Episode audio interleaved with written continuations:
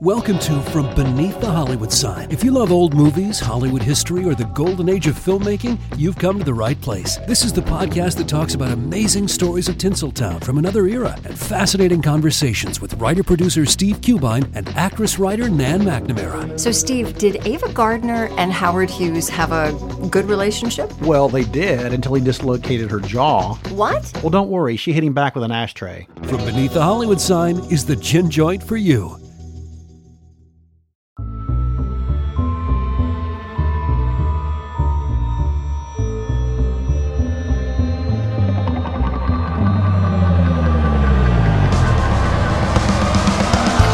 This is The Movies That Made Me with your hosts, Josh Olson and Joe Dante.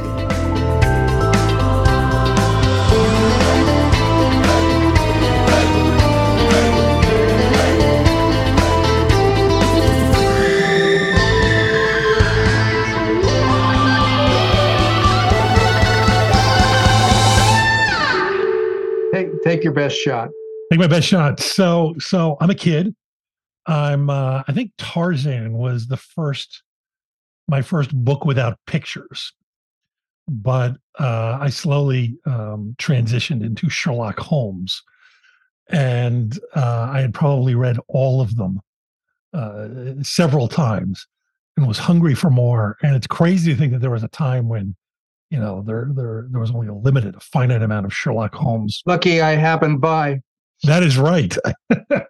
And I do want to ask, it's not that uh, our, our whole thing here is that we don't talk about our guest work, but but I have to, you know, I may never get to talk to you again, so I, I do have to ask. But my recollection is that kind of the mashup fiction genre, if you will, was not a very common thing. I think like maybe Philip Jose Farmer had done some stuff, but the idea of Sherlock Holmes and Sigmund Freud meeting um, it wasn't. I mean, it's still a great idea, but it was it was radical. Well, first of all, just to be clear, yes. it wasn't my idea.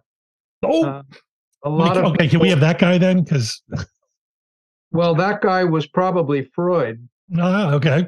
Liked Sherlock Holmes as his bedtime stories. Mm.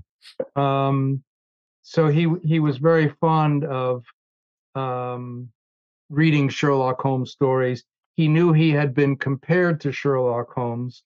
And he actually, at one point in one of the case histories, uh, wrote the phrase, I followed the labyrinth of her mind, Sherlock Holmes like, mm. and led me to whatever. So I I would love to claim a lot of things, but I can't claim that one for start. The other thing um, is that I think a lot of historical novelists, starting with Walter Scott, and maybe earlier, have done what we call mashups, in which fictitious characters in the books encounter what I'll just call historical figures. So, so I didn't even start that, and neither, for that matter, did E.L. Doctorow. Ragtime came out about the same time. Oh, that's right. So, okay. Yep. Yeah, I lay claim to nothing so far. But but there was something. There was still. It was pretty interesting. It wasn't like Sherlock Holmes just happens to bump into Sigmund Freud. I mean, they they they team up, and I got to say, to my young mind at least, um, uh, it was a a radical revelation, and then uh, made into a terrific film. And then um, uh, you were responsible for a movie I I love to this day, and recently showed to my wife uh, Time After Time, which also sort of, I guess, follow that same model a little bit. H.G. Wells and Jack the Ripper teaming up also has one of the great love stories on film, which um, you can't entirely take credit for writing and directing. It seems like it was happening in front of your camera. Uh, but, um, and then people can't remember. I mean, as a kid, I'd gotten into Star Trek in reruns, um, but the show was off the air and there was no, there'd been a cartoon, which wasn't great and there was for a while hints that there might be a movie, which was very exciting. And I can't tell you how enthusiastic I could not wait to see Star Trek: The Motion Picture when it came out. And um, I've never gone back to that film. I know it has its fans. It was so crushingly disappointing to someone who thought that, uh, you know, finally after all these years, uh, I don't think I cried in the movie theater, but uh, I, I might have. And then came the sequel, and uh, I I am not blowing smoke up your ass, sir. That that movie to a whole bunch of people, as I'm sure you know, especially if you're of a certain age, a young teenager, was explosive. I remember just seeing it in the theater opening day, and we were all, it was just packed full of people who were just bouncing up and down in our seats, just cheering and shouting and roaring with joy. And it was, it was the combination of the fact that A, the movie was so good, but B, that you are coming in on the heels of that last one, just completely prepared to be disappointed again. Um, just, just phenomenal stuff. I it's a watching... pity you can't see my face. uh, I, I, gotta say, we we were watching uh, the new Picard recently the other day, and I was just thinking about. I I do not believe that any of this stuff. I don't believe there'd be a next generation. I don't be. I don't think Star Trek would be the massive franchise that it is today if Wrath of Khan hadn't worked. I think that would have been the end of it. And uh, you were then responsible. There was that period there. Everybody knows the first Star Trek movies. It's the even numbered ones you see because uh, you had a hand in Star Trek Four, of course, and then wrote directed uh, Star Trek Six. Um, I'm glad I didn't suggest any introductory remarks. they're they're all I mean just just glorious. So um uh I, I done a bunch of other stuff, but I mean this this these these alone, my God. So um it was such a thrill to uh, to be able to uh, get Nicholas Meyer here uh, on our on our microphones to talk about some of the movies that made him. I can't tell you, but um, yeah, you you were you were uh, very responsible for both a book uh, and some movies that made me. So um, very very happy to have Thank you, sir. Thank you. Um, and Joe, you're a you're familiar with this guy, right? uh, actually, uh, Nick and I uh, have a, a, project that we have been working on for a number of uh, a number of months, and uh, hope to actually maybe make someday when the uh, business settles down to a point where every executive doesn't expect to be fired in the next five minutes. Uh, when, when is that? Um, pray tell. Uh, it's not. It's not, no time right. No time right now because the the scuttlebutt that I've got from all the people I've talked to from overseas is that uh, everybody's afraid to do anything because yeah. they they're so uncertain about the future of the business and the, the theatrical business particularly. But um, it, it's a, it's an odd. It's a very odd time, and we've had odd times before, but this one this is a post COVID odd time, which makes it special. But anyway, Nick is Nick is a, a really talented guy and very funny and a, a, a terrific writer and um, just a great guy to hang around with. Uh, yeah, and and, and yeah. So Joe's like, "Hey, uh, you want to have Nick Meyer on the show?" And I went, so it was a no brainer. Anyway, um, welcome, welcome, Nicholas, to, uh, Thanks. to our show. Thank you. Um, yeah, well, let's let's jump into it. I mean, were you growing up? Were you like primarily a movie kid? Were you a book kid? Or were you like what? And what was your what was your access point to film? Was it theater, TV? Well, I'm going to be exposing myself for the antediluvian creature that I am. But when uh, I was born about 20 minutes after World War II, and we didn't we didn't have a TV. Nobody had a TV, and I had never seen a movie until I was about seven years old and I was taken around a corner to see a movie that you know there was a huge image on a gigantic screen. I'd never seen anything like this. I mean i could have been watching edwin s. Porter's the great train robbery with the locomotive racing at me. So i was i was completely i ran screaming from the theater. Okay but i was terrified. And then i oh, had what my father, who was a shrink, called a counterphobic response. And counterphobia is where the object feared becomes the object loved. Mm. So I not only fell in love with this movie in particular and developed a man crush on the star, but also with movies in general. I became fixated and it, it, like my other fixations, I never abandon them. I only add to them. Um, so I, I, think I was five years old the first time I was on my way to bed and heard a recording of Carmen, and I fixated, fixated, came downstairs and just, you know, to this day, these are my lodestars. uh, what we're talking about. Oh wow, fantastic! Well, what what was the film? The Beggar's Opera, directed by a 23 year old Peter Brook and starring Laurence Olivier as Captain Macheath. Oh wow! How did they- you happen to happen to uh, encounter that particular movie, which is not exactly a kitty matinee staple? was playing next door. It was, it was playing at the Coronet Theater on on 61st Street or 60th Street, and it's before they built Cinema One, Cinema Two. This was in New York City, um, and it, it the when they were going to hang Captain Macheath, that's when I ran out screaming. and the fact that it was um, had music the Beggar's Opera is sort of the first musical, um, didn't detract from its realism in my head. It added to it, which Hmm. is, you know, what sort of opera does anyway. It's like experiencing life stoned. Um, and that's sort of how it it hit me. Wow, wow, that's amazing. So you actually thought they were going to kill this person that you had become attached It's to? a very large person because this very large person.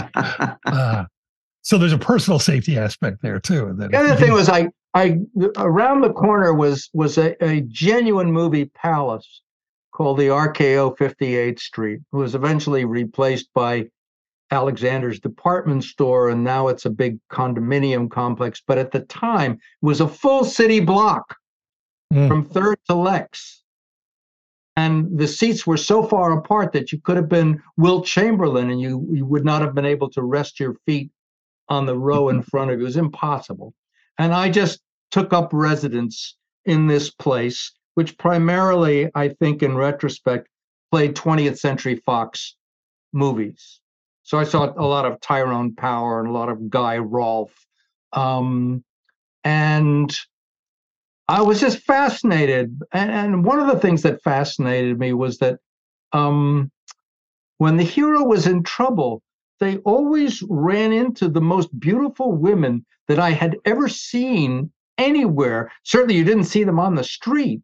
And I just kept wondering in my, you know, 10 year old way where they kept these women. and and how often in in trouble uh, they run into these women is the um, the solution to their peril temporarily at least to uh, embrace them and kiss them and pretend they're together so that the uh, the people chasing them think they're a couple. Often enough to keep me buying the popcorn. this, is one of my favorite uh, horror movie cliches, and all it always used to work. And I think you'd uh, you could never get away the away thing with that it. I thought was so funny is that they, you know, I remember this as a kid watching this. I thought n- they never remark on what these women look like. It's not like they stop dead in the story and go, "Holy fuck, where did you come from?" No, they just act like it's a regular thing. right. Sophia Loren, it's Marilyn Monroe, it's a regular thing. it's Eleanor Parker, it's regular. It's Gene completely Simmons. normal. It's completely normal. Uh, well, let's jump in. Let's let's talk about some of these. Do you want to go in kind of uh, chronological order, or Are you asking is who's who's being in is is uh, is Joe part of this conversation? Is he being asked? Uh, no, no. oh no we, no no no no we Joe, don't. Joe. We don't do our favorite movies. We do your. Yeah, we're, we're just talking Oh, about oh, yours. oh, okay. So I'll shoot because I made my list. That's right. Yeah, we've done like 300 of these. Nobody nobody cares what we think anymore. This is uh, They've heard it all. they've heard it all. Well, the the movie that changed my life probably in the most amount of ways was Henry V, the Laurence Olivier thing, and I went to see the movie because, among other things, my leftover man crush from the from the Kid of the Beggar's Opera was Right. Was starring in this movie. They never mentioned the word Shakespeare but Mm, they had pictures of horses and swords and armor and that was good enough for me it was my guy and it was i thought the name of the movie was henry v Henry V, of course. Yeah. and i snuck out of school where i was a dismal student and we had read Shakespeare in school, and it meant nothing to me. I did not understand it. So I, I snuck down to the Thalia on West End Avenue or off West End Avenue at two in the afternoon. And I stayed there till the theater closed because you could do that then. There was no way of contacting my parents, who must have imagined that I'd been abducted or or something. and I just watched this movie again and again and again. And I and I learned and I keep learning from this movie a lot of things. One is I thought, okay, this is the best movie. Two, this is the best writer, whoever he is. Number three, the other guy is the best actor, you know, and I didn't know what directing was, so that didn't enter into it. Um, but I thought, I'm never going to read another Shakespeare play until I see it first, because it's not meant to be read. Mm. And I I was just having orgasm after orgasm watching this thing. And I also, as I continued to watch it, as I aged and kept coming back to it, I realized that there were other lessons that you can learn, including the notion that art thrives on restrictions. This this movie, they didn't have any money to make this movie. It was made during the war. It was made for a buck 75. It was whatever. But they had turned every deficiency, every defect, every lack into a strength. And the way was pointed to them by Shakespeare himself. Mm. On your imaginary forces work. Think when we speak of horses that you see them planting their proud hoofs in the receiving earth, for 'tis your thoughts that now must deck our kings. Yeah, I remembered that lesson when I was making Star Trek II. You bet. I was going to say yes. Didn't they Yeah, give you yes. And and I- and I and I became a Shakespeare fool for the rest of my life. In fact, if I if I were good enough at this point, I would like to write a semi-autobiographical Borges story about a guy who's reached the age where he can only think in Shakespearean sentences. And I don't mean paraphrases, I mean the actual lines. Because I realized that I have never had and never will have a thought that this guy didn't express first and better, which in some ways is quite restful. But you know, you you do go around in circles. So yes, the Henry V movie. Um, and, and if you had told me, you know, that one day I would meet Laurence Olivier, I would have thought that was mm. ridiculous. And if you would think that one day he's going to be speaking your stupid dialogue in a movie, you know, that was that was more beyond ridiculous. Anyway, so those are the big highlight takeaways I think from me watching Henry V.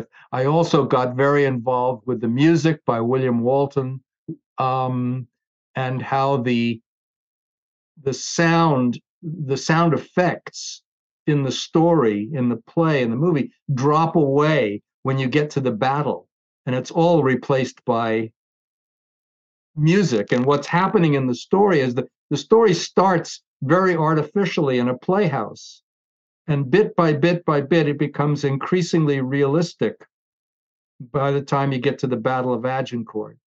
But even then there's one bit of artifice left which is the music.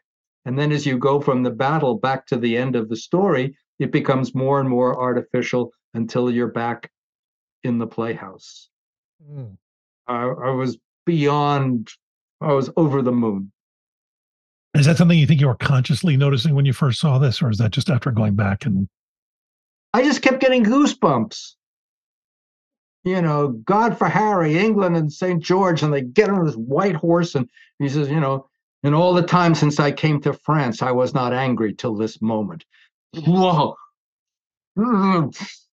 You know, I'm Well, just to highlight how much classier Nick is than I am. The only time that I ever stayed at a movie long enough to uh, have my parents call the police was a double bill of World Without End and Abbott and Costello Meet the Mummy. It was it was a far cry from Henry V. You're talking about virtually the same movie when all is said and done. um, the thing about the other time I stayed in a movie, funnily enough, was another medieval movie. I, I went to see The Court Jester at the Roxy Theater, Uh, and my parents went berserk because I kept sitting through the the movie. So I'm not all that classy. It's a Can you great do it? movie. can you guys do it? I used to be able to do it. I can't do it. What? The Flagon with the Dragon. the chalice, the poison with the pestles, and the the poison with, with the palace is the uh, on three. The vessel with the pestle has the brew best- that's through the It's true. Chalice palace, and the and the flagon with the dra- the poison with the It's just like it sounds in the movie. I actually used to be. I actually used to be able to do it. I actually. right. used- That's yeah, yeah. There's a It's still a it's still a wonderful movie and the best thing I think that Danny Kaye ever did. I Oh God, couldn't yeah. agree with you more. yeah, yeah, yeah, yeah. I love Tell it with the poisons in the chalice with the palace, but the flagon with the dragon has the brew that is Ooh, true. And then it's no no no they they Wait, they, they, they, broke changed the it. chalice with They the palace. the chalice. Poison with the palace and the vessel with the pestle. You had to be there. But it's it's it's a great movie and uh, we recommend it highly. Oh God, yeah, yeah. My God, if you have not seen it, uh, stop listening, go back, watch it, come back, and you'll be in time for Nick's next movie, which is Well, I put I you know put them down sort of in chronological order, but but the the the other movie is a movie called The Organizer. Um, the Organizer is directed by Mario Monicelli and stars Marcello Mastroianni and Annie Girardot and Renato Salvatori. And this is a movie that proves, if you need anything to prove it, that a movie can make you interested in something you never thought you'd be interested in in a gazillion years. Hmm. And it's a it's about a textile mill strike in Torino, Italy, at the end of the 19th century. Don't yawn. Don't yawn. This is it, it was shot by Giuseppe Rotunno in CinemaScope black and white. It's about 1965. And it has the enthralling density and complexity of a novel.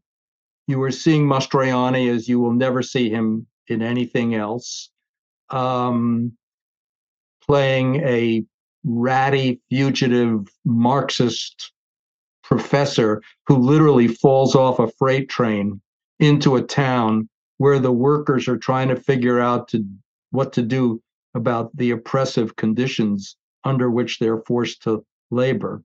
And he becomes involved in helping them make their protest, which turns into a strike. Does not end well, but you cannot stop watching and you meet all these people who come to life so completely as three dimensional characters. That's what makes you think you're watching something by Charles Dickens or or George Eliot or it has that it's like a novel, it's like a book.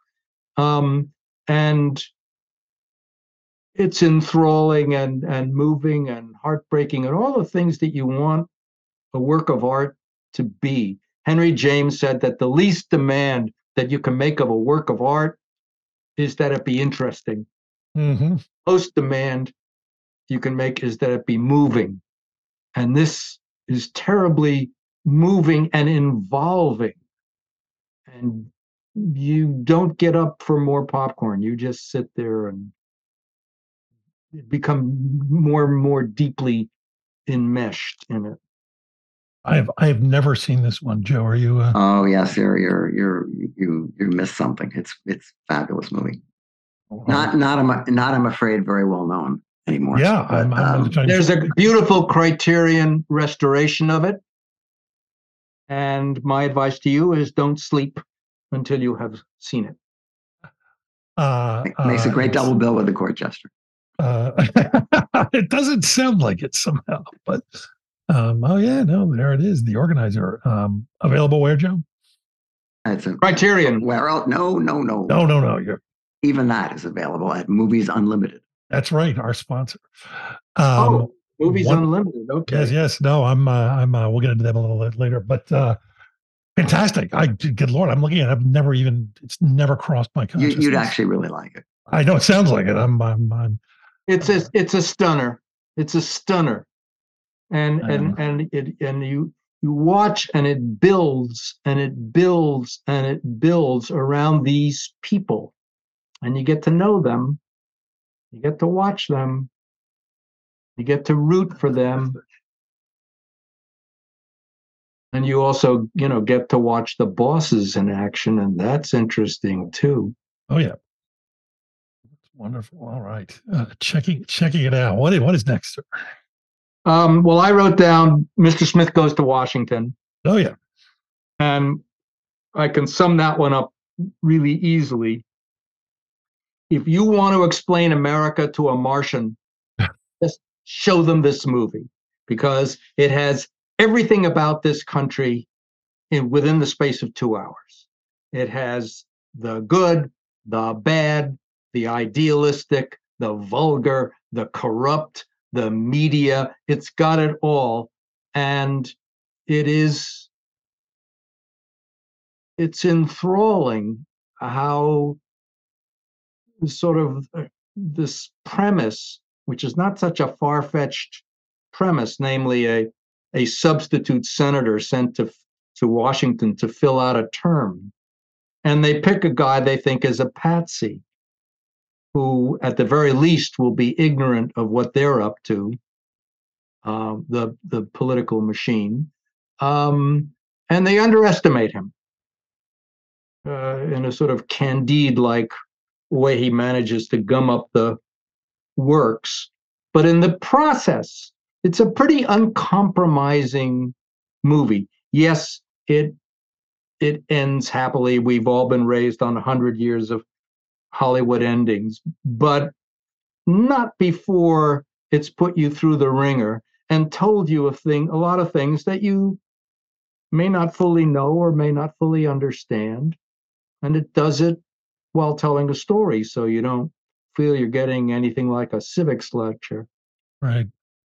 I do feel like the last time I watched it, that Claude Rains being shamed into doing the right thing was not, not so, yeah, it didn't really play well anymore. if it ever really played well, are we do we just know too much now? But uh, Maybe. yeah, no, Maybe we do. I do, share your affection for. I mean, I, I, ran, I ran that picture for some friends uh, when I when I was in college, and this was in the in the '60s, and you know everybody was very radical and and uh, generally sort of looked down on quote Hollywood movies because you know they didn't speak to them and everything. When they got to the scene where the marching Boy Scouts are uh, inundated with fire hoses by the goons, mhm. they were just they were just shocked. They they didn't think that movies ever discussed things like that. You know. Oh, But yeah. Well, you know, the when they showed the movie in Washington, the filmmakers were run out of town by an indignant Congress. How dare you suggest that there's corruption in Washington? Going to take a break from our chat with Nicholas Meyer to uh, have a special word from our sponsor. We um, always stop at this point to talk about movies unlimited uh, or great, and they asked us to uh, this week discuss one movie that they're going to be carrying that's going to drop this very day. Uh, the good folks at Synapse Films are putting out Dario Argento's. Do you know about this, Joe? They're putting out Phenomena. Uh, first time well, it's ever. about time. It's about it's first time ever on the 4K Ultra HD format, and it's going to be um, it's like there's three different cuts of this thing. And am well, that's that's that's the phenom- that's the phenomena of phenomenon, uh, which is that uh, w- when we saw it originally uh, in America, it was called Creepers, Right. and it was cut by I think like thirty or forty minutes. I mean, it was like an eighty-minute movie. it's wow. a two-hour picture, Mhm. uh, and um, and then in between there was another another version also that was sort of a, a little bit longer, but uh, but the, the, as as with all Argento's pictures, they're they're all better in the original cut. They're they're the, the new the distributor's second guessing uh, of his pictures has always been a, Yeah. a, a problem, and um, and particularly because they're oh, they're they're movies from overseas, and um, some some of the dialogue is not in English, and so it's, they're dubbed in various different ways. Uh, but they usually have um, uh, Western players in them, and uh, this one has Jennifer Connelly, Yep. uh, who is uh, the great Jennifer is- Connelly. and uh, quite young, and uh, and puts up with a lot of insects. Yes, yes. Uh, but yeah, here they have the, the 83 minute cut, the US version, the international cut 110, and the Italian version 116. It's packed full of stuff, trailers, commentaries.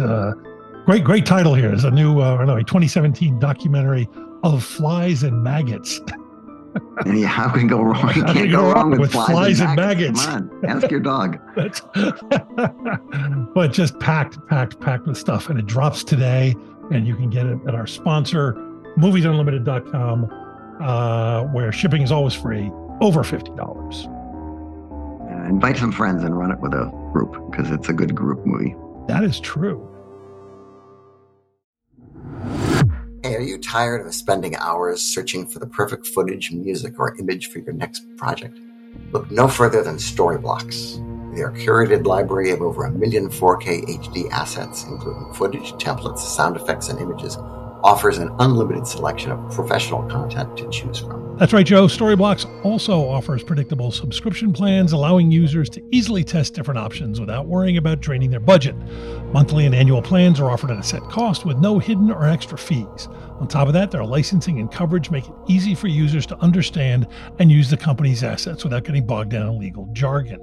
It really is idiot proof. You know how I know? Because every time we've done one of these, I go get a bunch of their sound effects and I throw them in here and I can figure it out.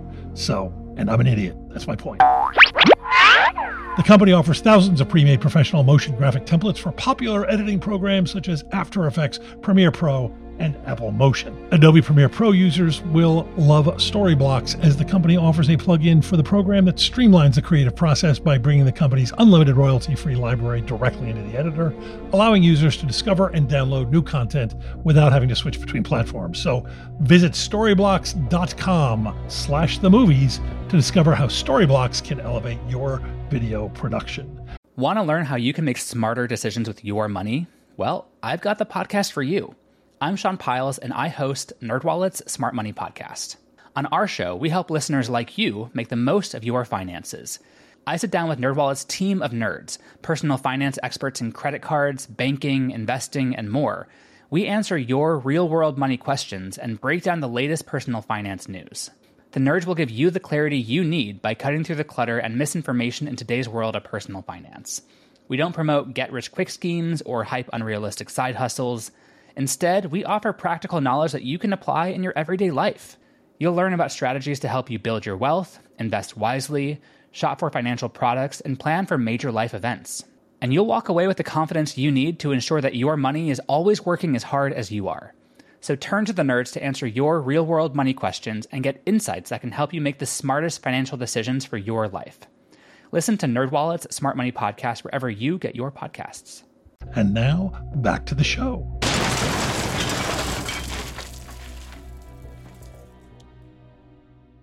The, the next are, are really two Jules Verne movies that I have to pair um, 20,000 Leagues Under the Sea and uh, Around the World in 80 Days. I was, I was Mm. and remain, because I never outgrow my enthusiasms, a big Jules Verne fan. My dad, who introduced me to Sherlock Holmes, also introduced me to Jules Verne.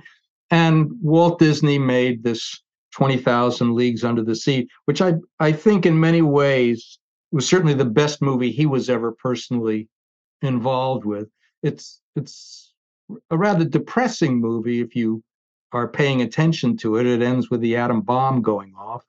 Um, and but it is one of the most beautifully designed movies I've ever seen.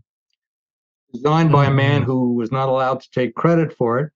His name was Harper Goff, and uh, the producer, the designers guild wouldn't give him a, a he's listed as a consultant or something. But um, Verne described the Nautilus as looking like a cigar.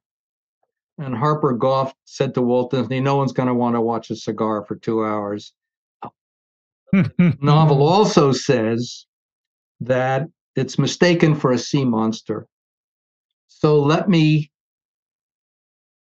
fool around and try to do something that, you know, works out to be both. Mm. And he sort of pioneered steampunk with the Nautilus Mhm. looks like. Uh, this time it was my parents who forgot they'd left me in the theater. so they couldn't get angry this time. When 24 hours later, whenever it was, by the, by which point I had bonded with the Nautilus, which became the mother ship uh, in every sense. And it wasn't just the exterior, the the steampunk of it; it was the interior of this, the the Captain Nemo's collections, the the the beauty of the whole thing. I think it was uh, shot by uh, Franz. Um, I'm, I'm blanking. of Franz Planer. Planer. Franz Planer shot it.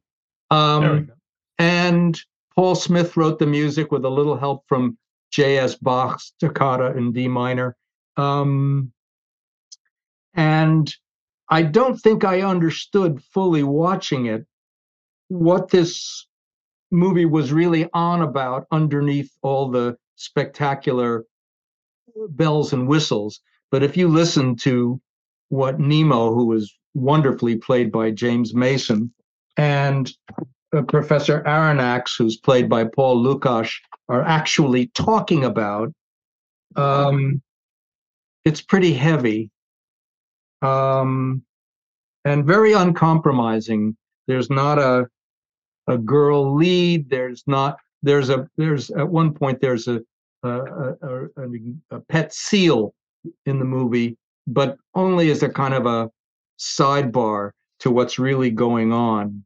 Um, so there was that, and it was followed almost immediately by the next movie that really changed my life, which was the Mike Todd Around the World in 80 Days movie, which I suspect is not necessarily a great movie, but it came with a program book, two dollars at the Rivoli Theater for the program. Oh, that's where I saw it too on a school trip.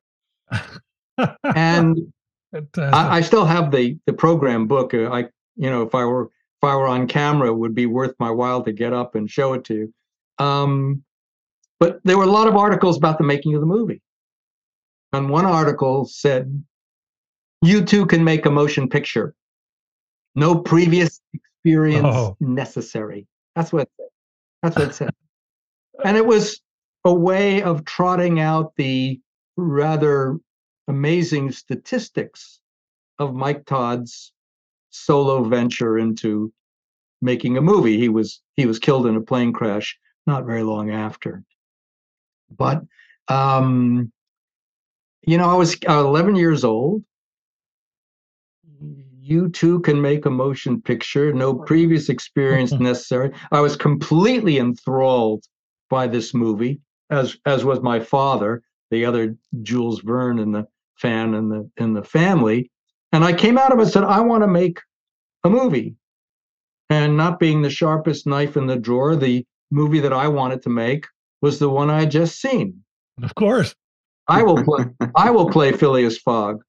I said, I'm Pop, you have an eight millimeter wind up Revere camera. You you can be in charge. You can do the, you know, the I'm, I'm I don't know if I knew what directing was, but you can do that part. That's boring. And he exactly. fell in to this scheme with an with I now recognize a suspicious alacrity. He, he was an artist manqué. We spent the next five years making our Around the World in 80 Days movie. We shot oh, on wow. weekends, we shot on school vacations, we shot on summer holidays. Eventually, inevitably, we shot out of sequence. So I grew smaller and taller as the movie was edited together. Um, and it was eventually it was about an hour long and we eventually added a magnetic sound stripe to the eight millimeter and added some non-sync oh, wow. sound i think fogg's theme song was pomp and circumstance um, and when i watched steven spielberg's movie the fabelmans and i saw them editing the movie that, on yeah. the kitchen table i knew exactly that they was like they're telling the story of my life. And only our parents' roles were reversed. My mother had no particular interest or understanding what we were doing. But my dad and I, as I say, despite all the fights we had during our adolescence and all the misunderstandings and disagreements, it all got shelved when it was time to shoot the movie. So that's my those are my 20,000 leagues and around the world. So what what did you do for locations for, since you were supposedly going around the world? Well, we shot in Central Park. That was India at one point. We went to Cowboy City, New Jersey. Ah, I went I meant there. Wild West City, I think it was called. What? Uh, well, we went to one of those places where that was our Wild West place.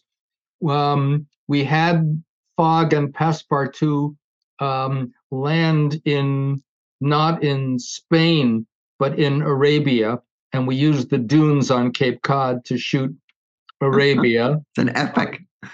Mm, so it was like that. It was, and my dad would get ideas for this thing. For example, they have to take a balloon someplace.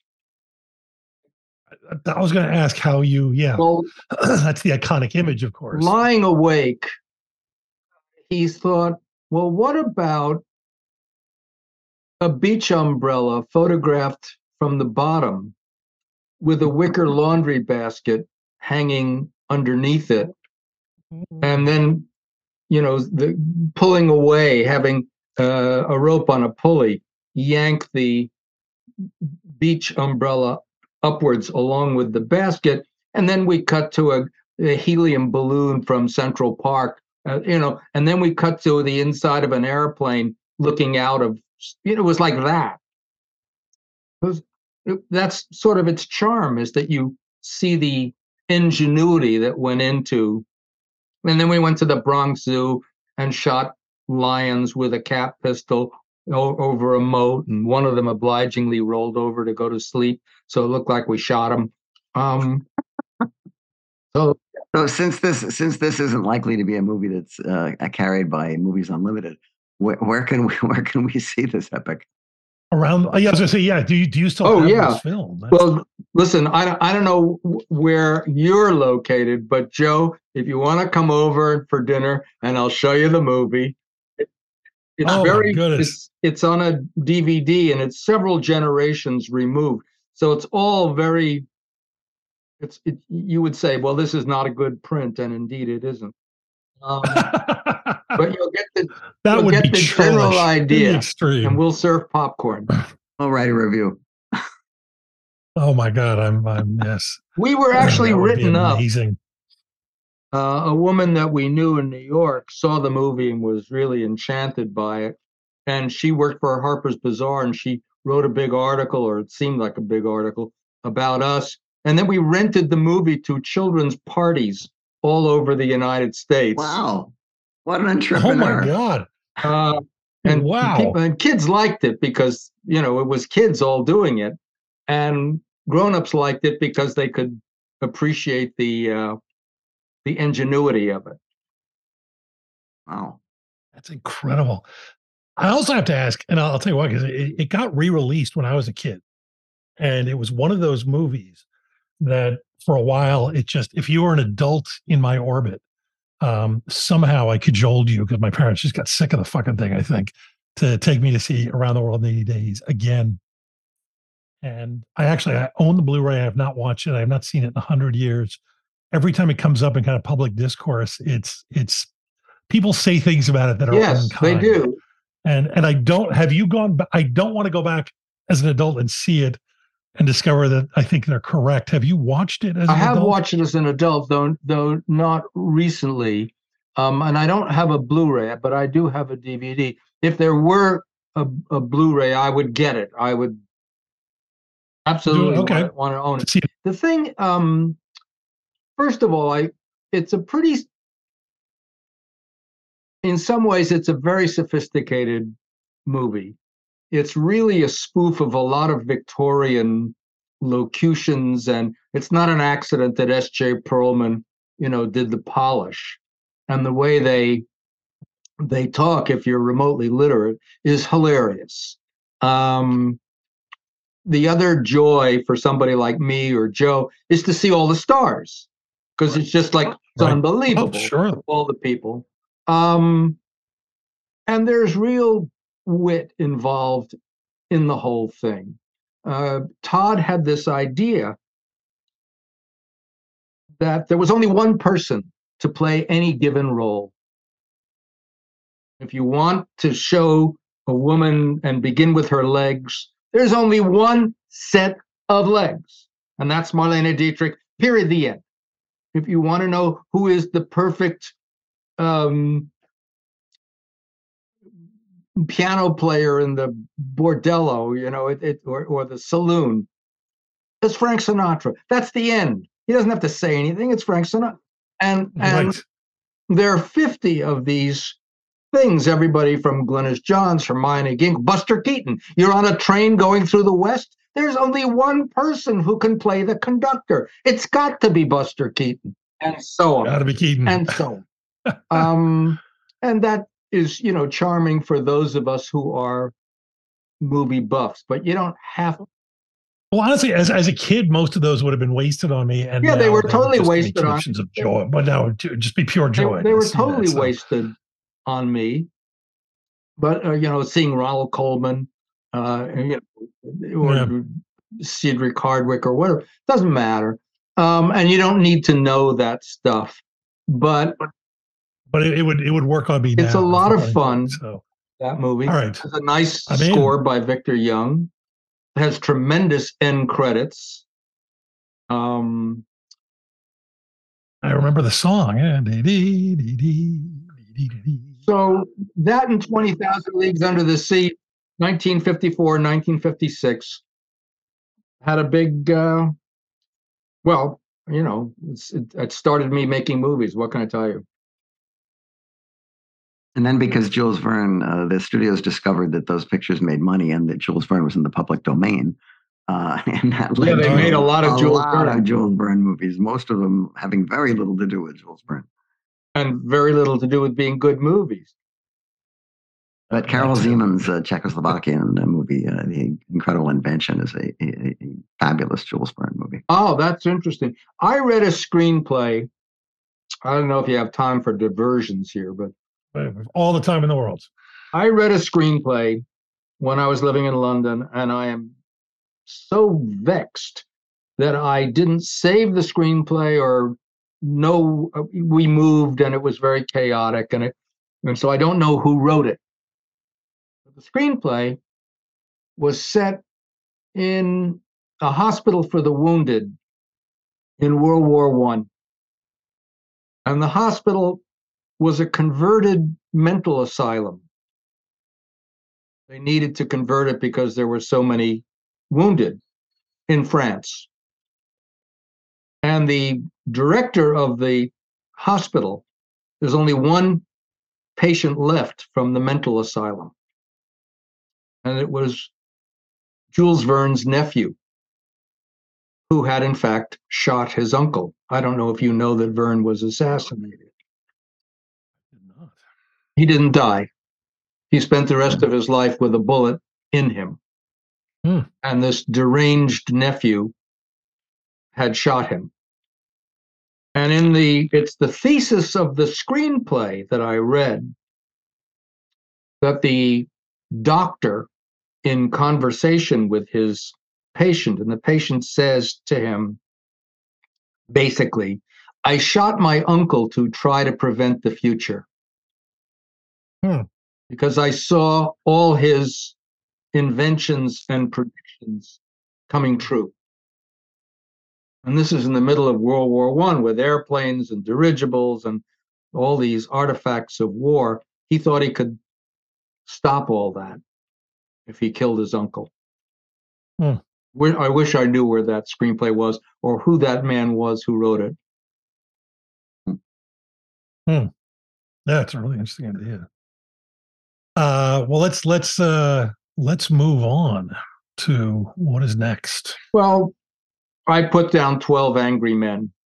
Ah, Um, and I realize it started life as a television show, but it's just such a terrific movie. And Sidney, Sidney Lumet shot it so brilliantly Mhm. that you I think you never think of it as either a television movie or a or even a play, which it might just as well be. But I love that the camera starts high and over the course of the Yeah. movie keeps going lower and lower and closer and closer to these guys, these 12 men trapped in a very hot jury room trying to decide whether a young man is guilty or not of murder. And they've all got individual things, you know, it, it's, I don't have a lot to say about. It. Here's another theory of mine. I think that the very greatest works of art kind of defy critical traction. You sort of slide down the walls of its perfection and you Hmm. can't get a grip. It's easier to talk about around the world in 80 days, which is not any kind of a perfect film. right, right. Um, but you know, when you're when you're talking about Middlemarch, it's hard to say something smart about it other than wow. it's hard for me to say something smart about Henry V, except wow. Um, and I guess you know some somebody who's like more analytic than I am, and, and I am not a good analyst of things, uh, can speak to what makes it wow the great acting the great writing the great camera work oh okay i'm making this laundry list but it's not like i think i have clever things to right. say about it i just say if the you've things never, that work. never Yeah. seen this movie i think you should watch it Have you seen the TV uh, version? no have you joe Yeah, it was. Uh, it's it's only an hour long. It was like the a, original. a Armstrong Circle Theater kind of thing. Uh, and you know who played the Henry Henry the Fonda? Um, you know who played that part? no Robert Cummings. oh wow Hmm. Really. Although several of the ca- several of the cast of the TV thing did move to the movie. you know what hitchcock said about robert cummings Yes, he said uh, it was not entirely complimentary, he said he had a comic face and that's why he didn't like using him in um, Saboteur because it was a Universal picture and they didn't have a lot of money, so he didn't get he got his second choices for all the cast. But it also Mhm. had its it's the same problem in Dial M for Murder is he had this idea or conviction, and there may be a some variant of truth in what he was saying. I don't know if it's his face or or his his affect as a performer, where you don't quite believe. I I haven't seen him in the television version of 12 Angry Men. So He's fine, but he's no Henry Fonda. no, well Henry Fonda is cinema's epitome of decency. Well, he's Tom Joad. Unless unless you right. get he's that what? He's Tom Joad. Tom Joad. Yes, Tom Joad. I thought you said he's not Jewish, which is I don't think he is actually. well, that's yeah. Joe's a, Joe's big on. He, he, only likes non-Jewish actors. I think we've got a scoop here this week. That, um, well, so yeah, so he's not as well. Well, Henry Fonda, and that's the thing is, you believe. I mean, it's such a great script, but you do believe that Henry Fonda could could win that argument finally. It's that interesting I- that I- when you see Once Upon a Time in the West, where he's the Mhm. bad guy, there are actors who simply cannot be bad guys. oh, he's so bad. He's really bad. Yeah. Um, Well, I, you start off by shooting a child in the face. That's um, that's usually uh, that'll mark you. That's why he wanted him. I think, well, I, I have this theory about actors who are maybe set free uh, under certain circumstances. It's a Stanislavski story about the green umbrella. They were putting on a play. And um, the actor wasn't in rehearsal getting the getting the character until they got to the tech rehearsal and someone handed him a green umbrella. And the moment he held that umbrella, he became that person. Mhm. So I can think of, for example, Paul Newman in Mr. and Mrs. Bridge.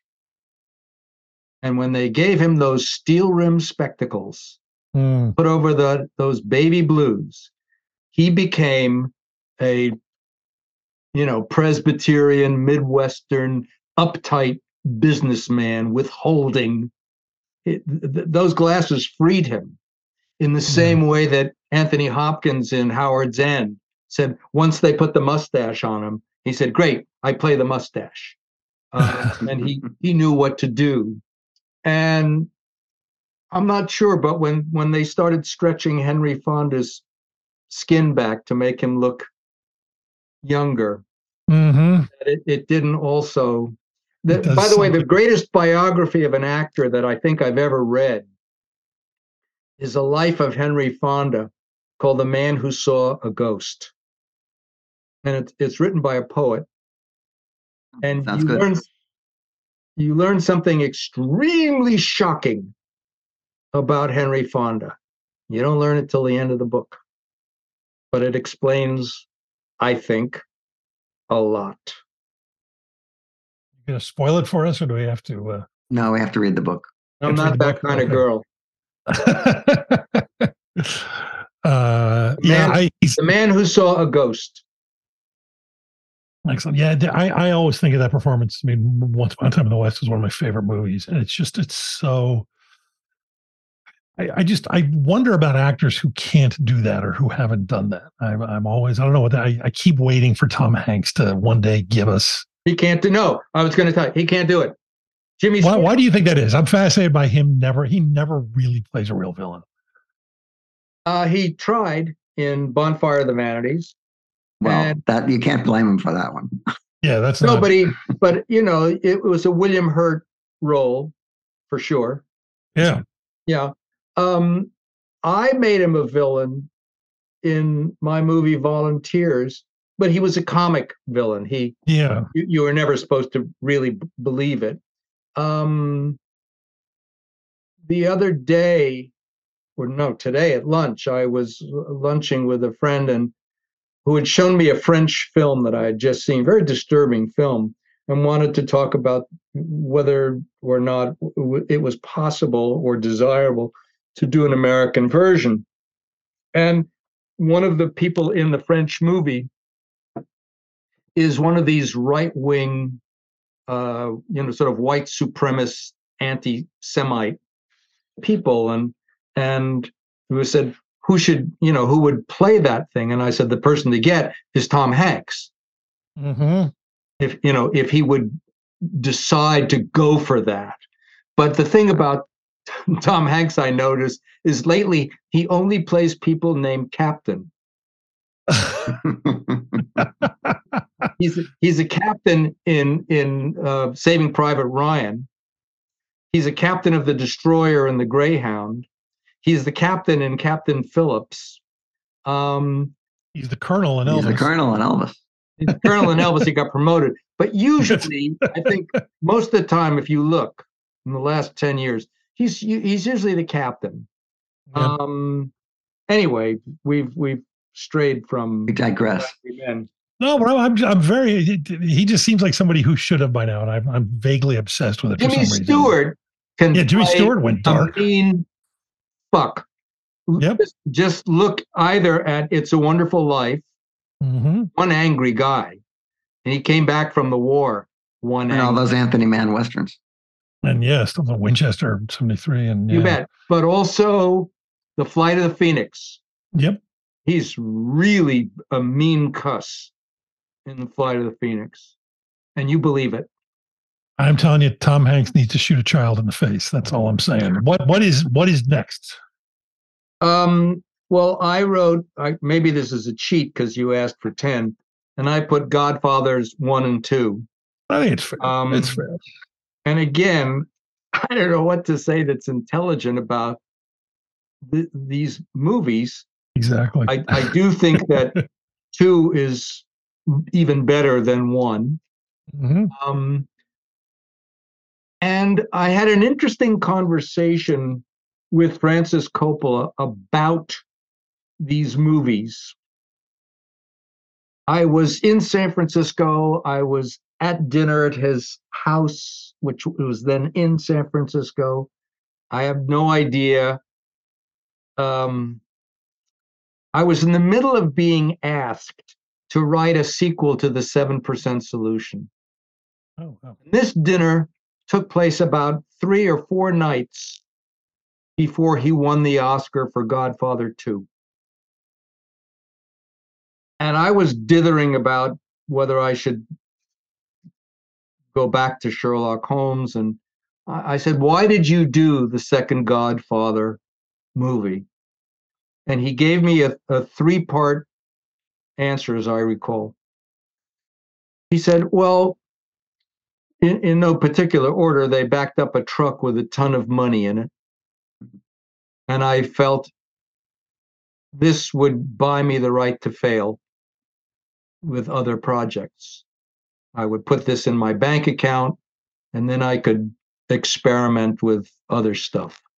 Mhm. Number two, I was curious to see if I could go back to the same vein and mine it for more ore, just to see if there was more there.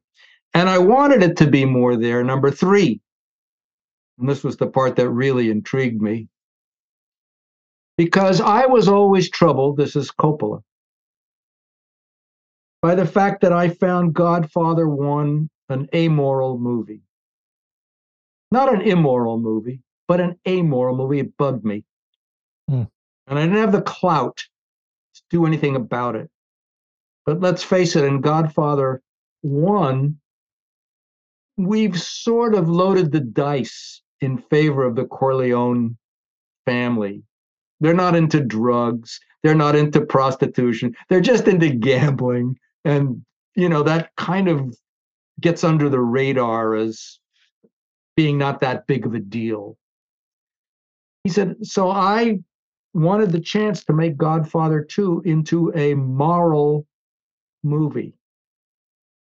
And he did. And I think Mhm. that's why it's a better movie. Yeah, yeah, yeah. That's really interesting. I've never read anything of them talking about that, but that's uh that's kind of perfect. Wow. Oof.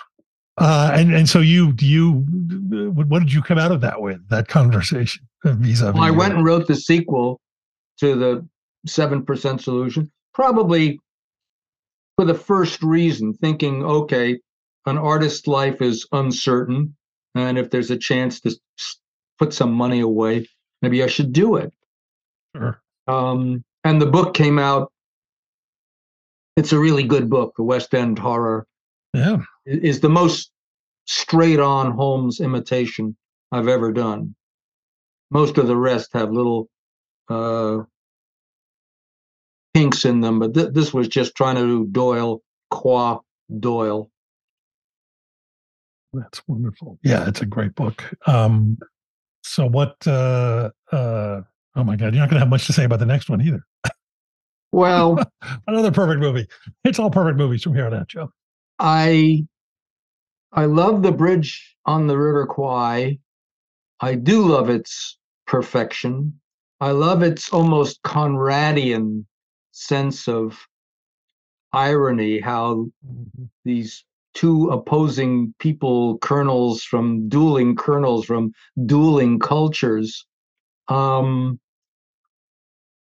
following their own ineluctable logic, wind up doing the things that they're doing. I love the performances.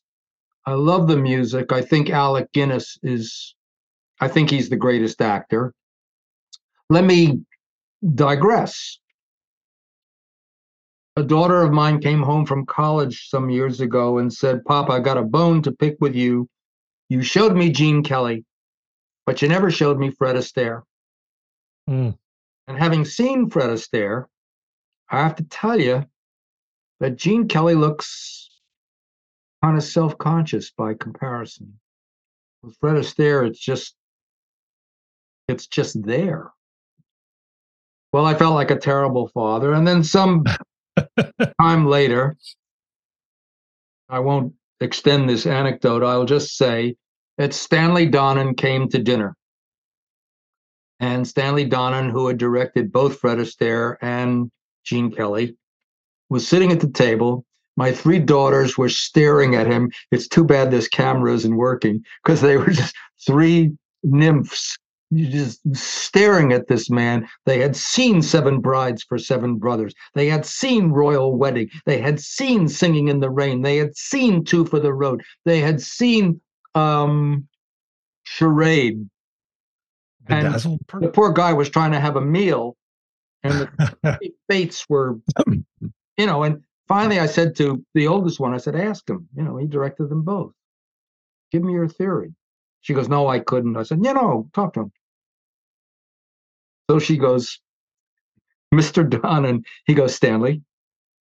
She goes, Stanley, I was just wondering. And she enunciates her thesis. What do you think, Mr. S- Stanley? Stanley. And he says, Well, prefacing my answer by reminding you that Gene Kelly was my friend. We came out to Hollywood together. Hmm. I have to say, I think you're absolutely right. And he said, and then the- this was the interesting part to me.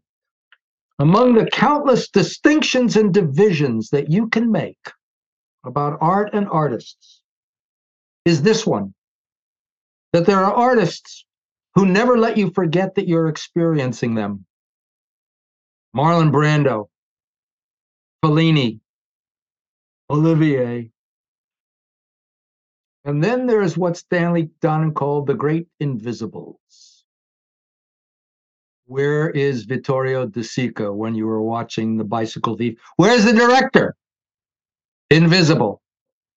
When you watch Alec Guinness, invisible. When you watch Fred Astaire, invisible. It's just happening.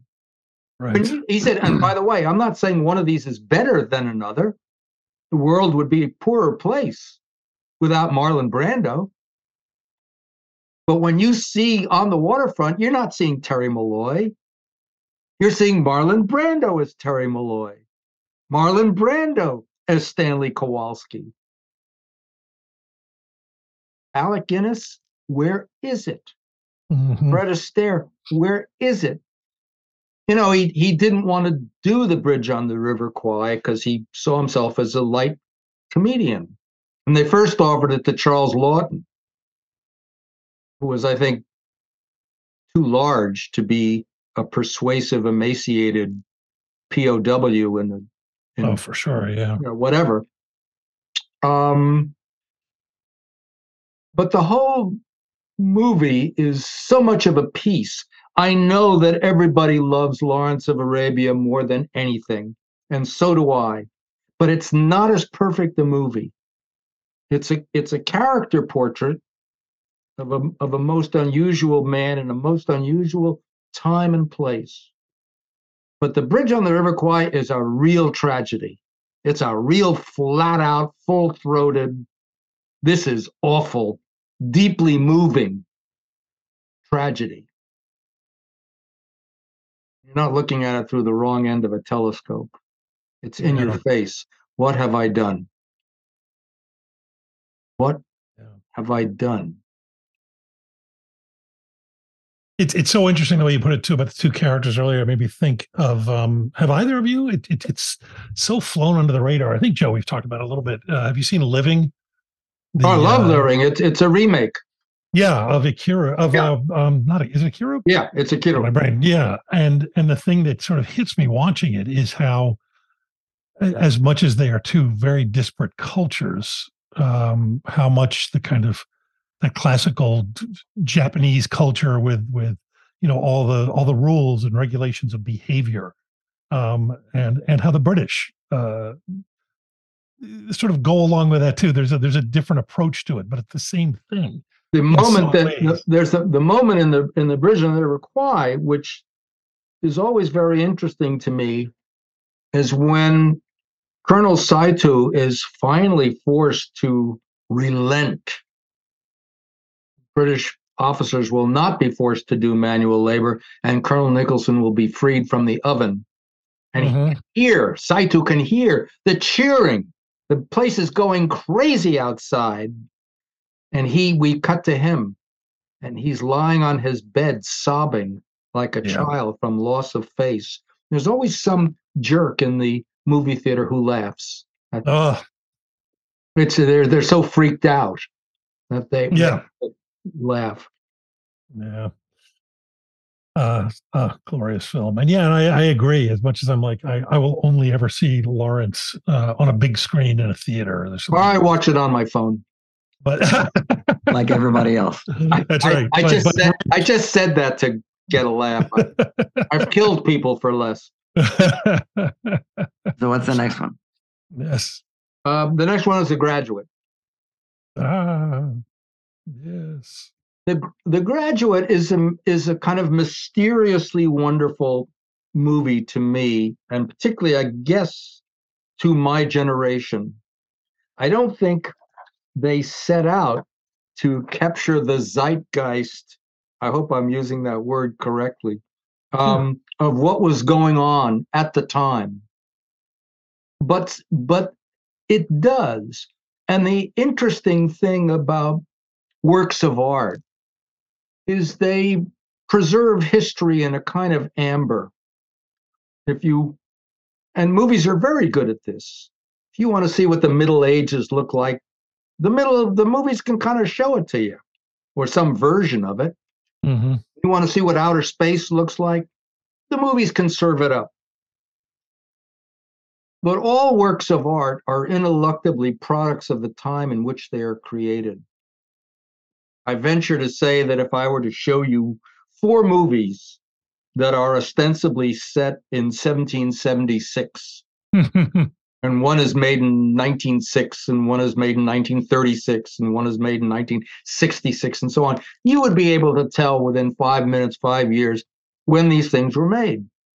Right. and the graduate it, it seems to me captures in a bottle a certain time and place whether they whether that was their intention or not. Um when the guy says plastics to Ben, um, or the uh, moment when Ben and Elaine are talking at the at the drive-in restaurant, and he says something about I have this urge to be rude to everybody all the time. Joe, do you remember the line I'm talking about? He he he he says something like I I I have this. I'm paraphrasing the line, but it's about I I don't know why, but I want to be rude to everybody.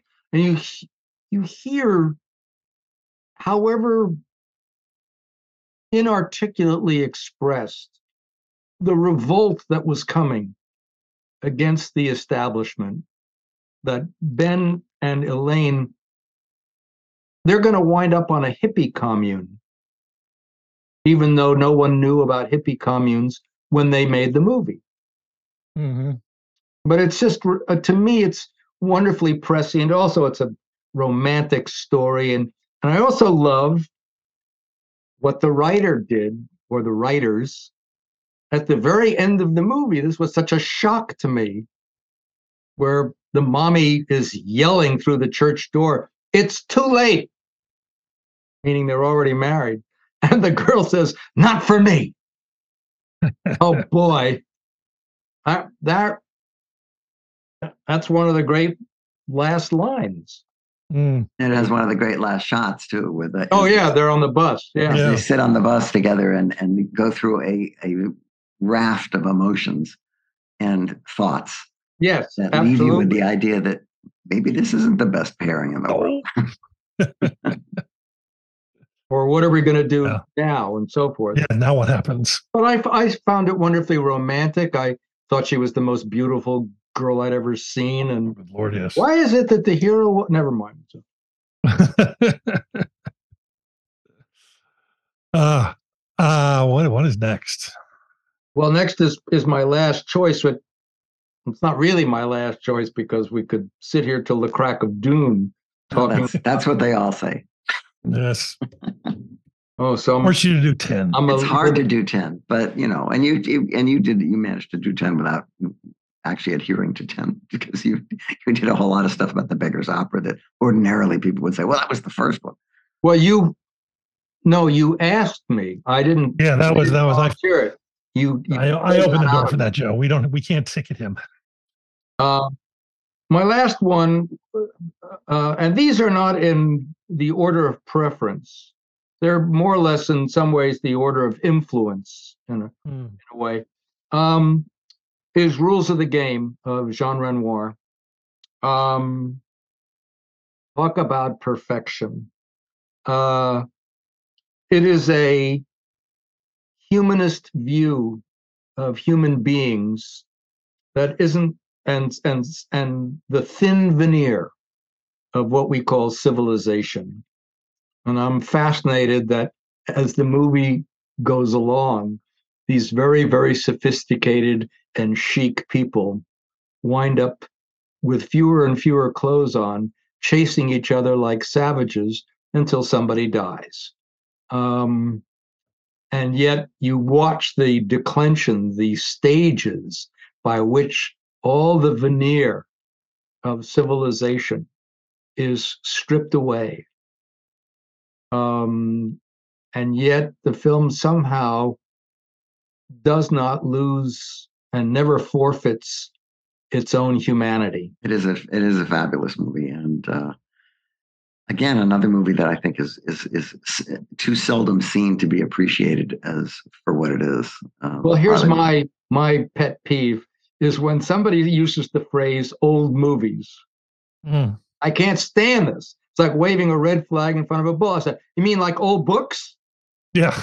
Like like oh that old that old Bible book, that old Dickens book, that old uh, it, there's either movies you've seen or movies you haven't seen.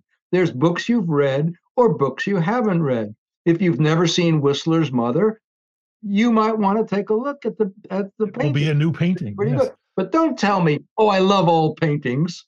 That's so dopey. Um, or you know, Bach was an oldie but a goodie. Uh-huh. Um, go fuck yourself. I only like new paintings. It's got New York New Yorker cartoon caption. yeah, um, I, I like paintings better now that they use color. I think is the. Uh, Like movies too, because those black and white ones don't have any color. that's right. The um Uh, I well just sidebar, and you you guys tell me when you've had enough. But my my uh, girlfriend of now seven years has a son. He's 21 years old, so I've known him for whatever 21 minus seven is, and I have shown him some movies.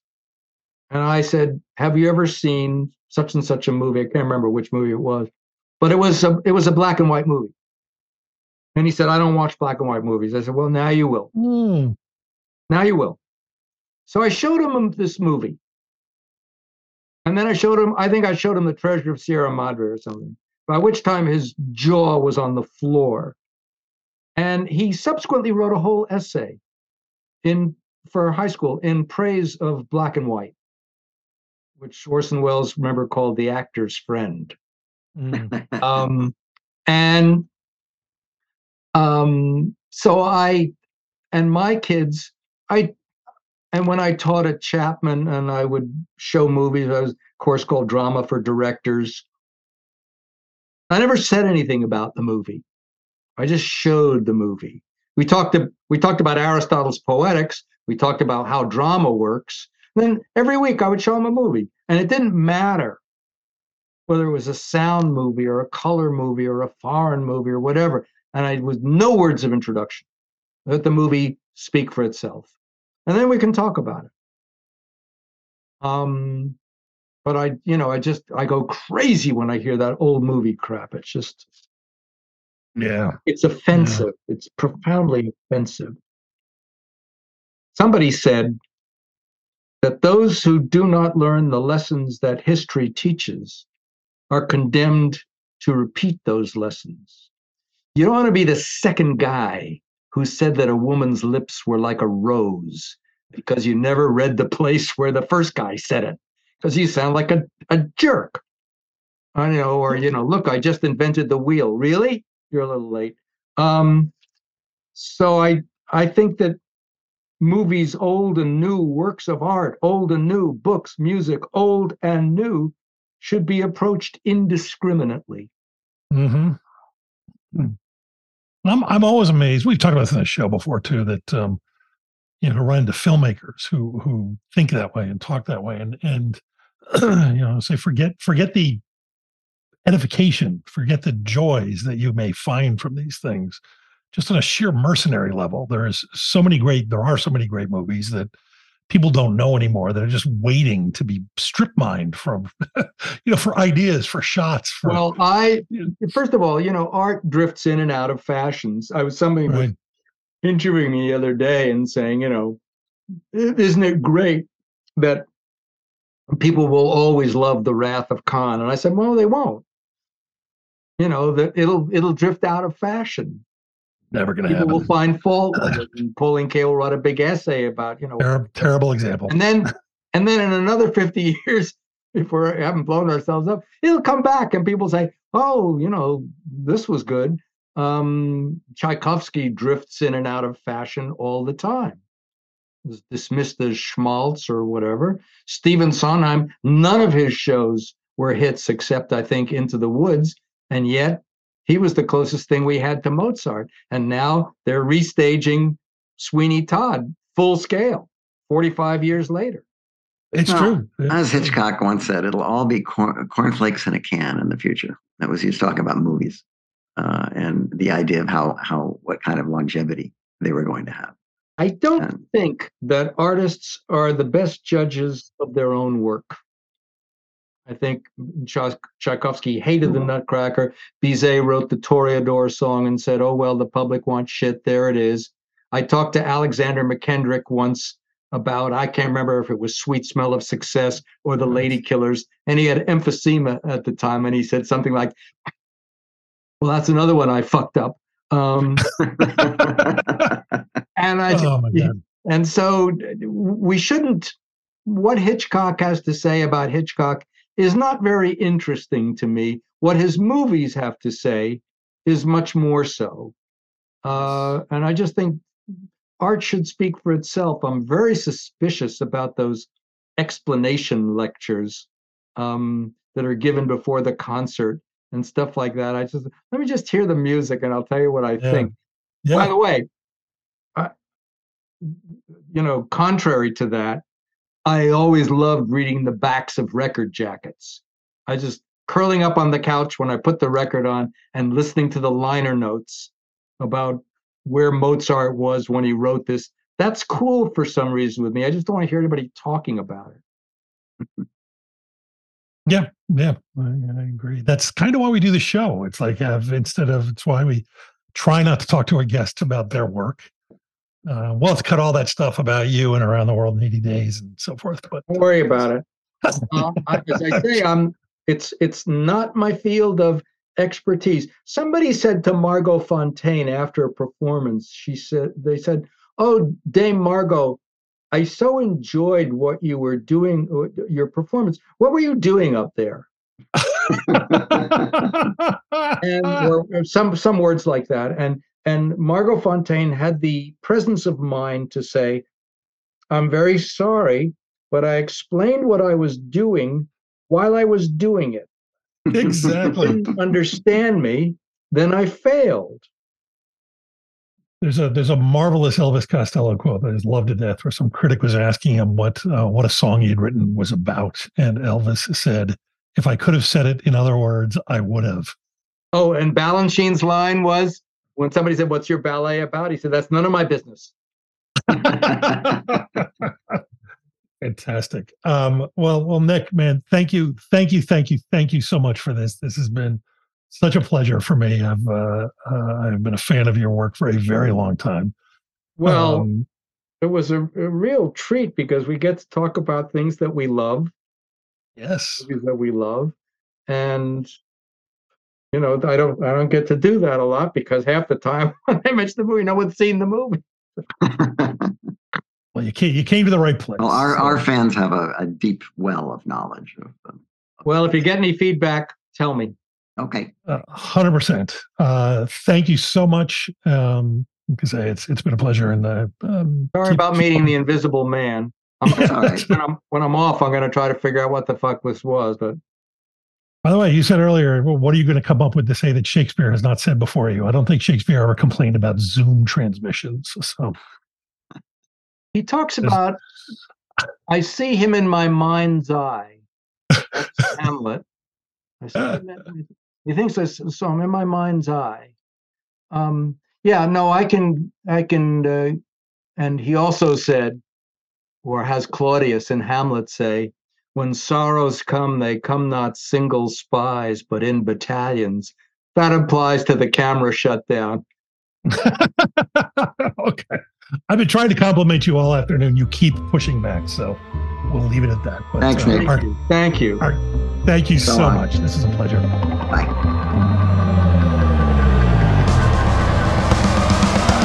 The Movies That Made Me is the official podcast of Trailers from Hell, the best damn movie website there is. Our engineer is the composer John Barrett, who also transmogrified, produced, and created our theme song. We are proud to be part of the Airwave Media Podcast Network.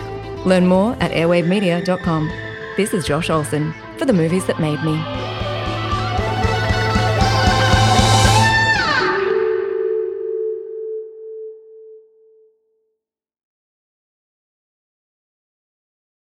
Hi, I'm Neil, And I'm Ken. and we are from the Triviality Podcast, a pub trivia style game show where a lack of seriousness meets a little bit of knowledge. Join us each week for an hour long game of general knowledge trivia featuring special guests from around the world, plus tons of extra themed episodes.